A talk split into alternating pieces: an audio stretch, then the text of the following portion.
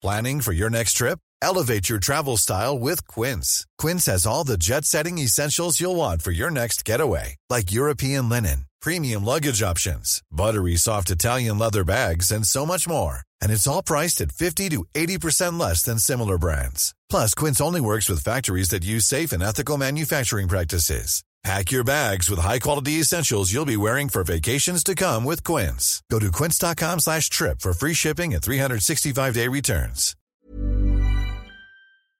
This is the Times morning briefing on Thursday, the 22nd of June. I'm Jenny Barsby. Search efforts are intensifying with just hours remaining to save five people on a missing submersible before they run out of oxygen.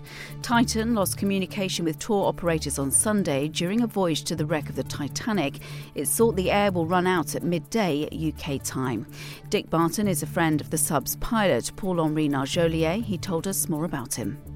I've known him for many years. He's been a great mentor and guide. He's stable. He comes from a very long standing relationship with the French Navy. He's a naval officer, an expedition leader, and he knows what he's doing down there. The Bank of England's poised to raise interest rates for the 13th time in a row at lunchtime after disappointing inflation figures yesterday.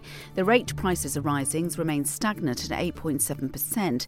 Rishi Sunak will warn today that Britain can't afford tax cuts or a financial bailout for families struggling with rising mortgage costs.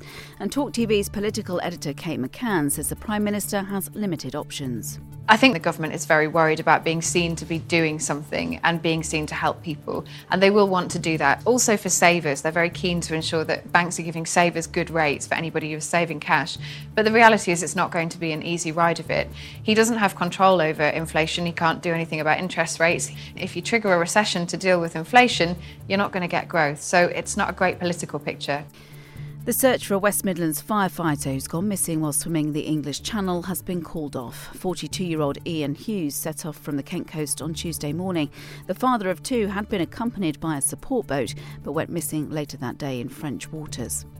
A former Deputy Secretary of Defence for Europe and NATO under Barack Obama and Joe Biden has told Times Radio that Ukraine's pathway to NATO membership is still unclear. Reports in France say President Macron will support Ukraine's bid to join the alliance in an attempt to pressure Russia into negotiating an end to the war. Jim Townsend says Ukraine's membership of the organisation will be on the agenda at next month's NATO summit.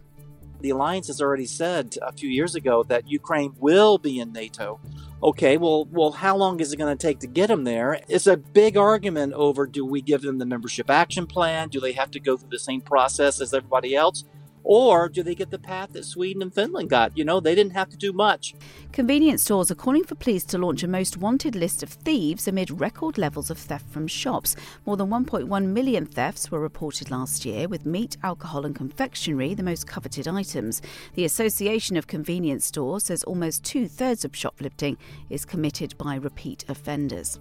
And the King will attend a service for young people in Windsor as part of a series of events today to commemorate the 75th Windrush anniversary anniversary.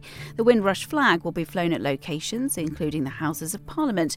Events will also be held at the port of Tilbury, where the Empire Windrush ship, the first to carry workers from the Caribbean to help fill post war labour shortages, docked on June the 22nd, 1948. You can hear more on these stories throughout the day on Times Radio.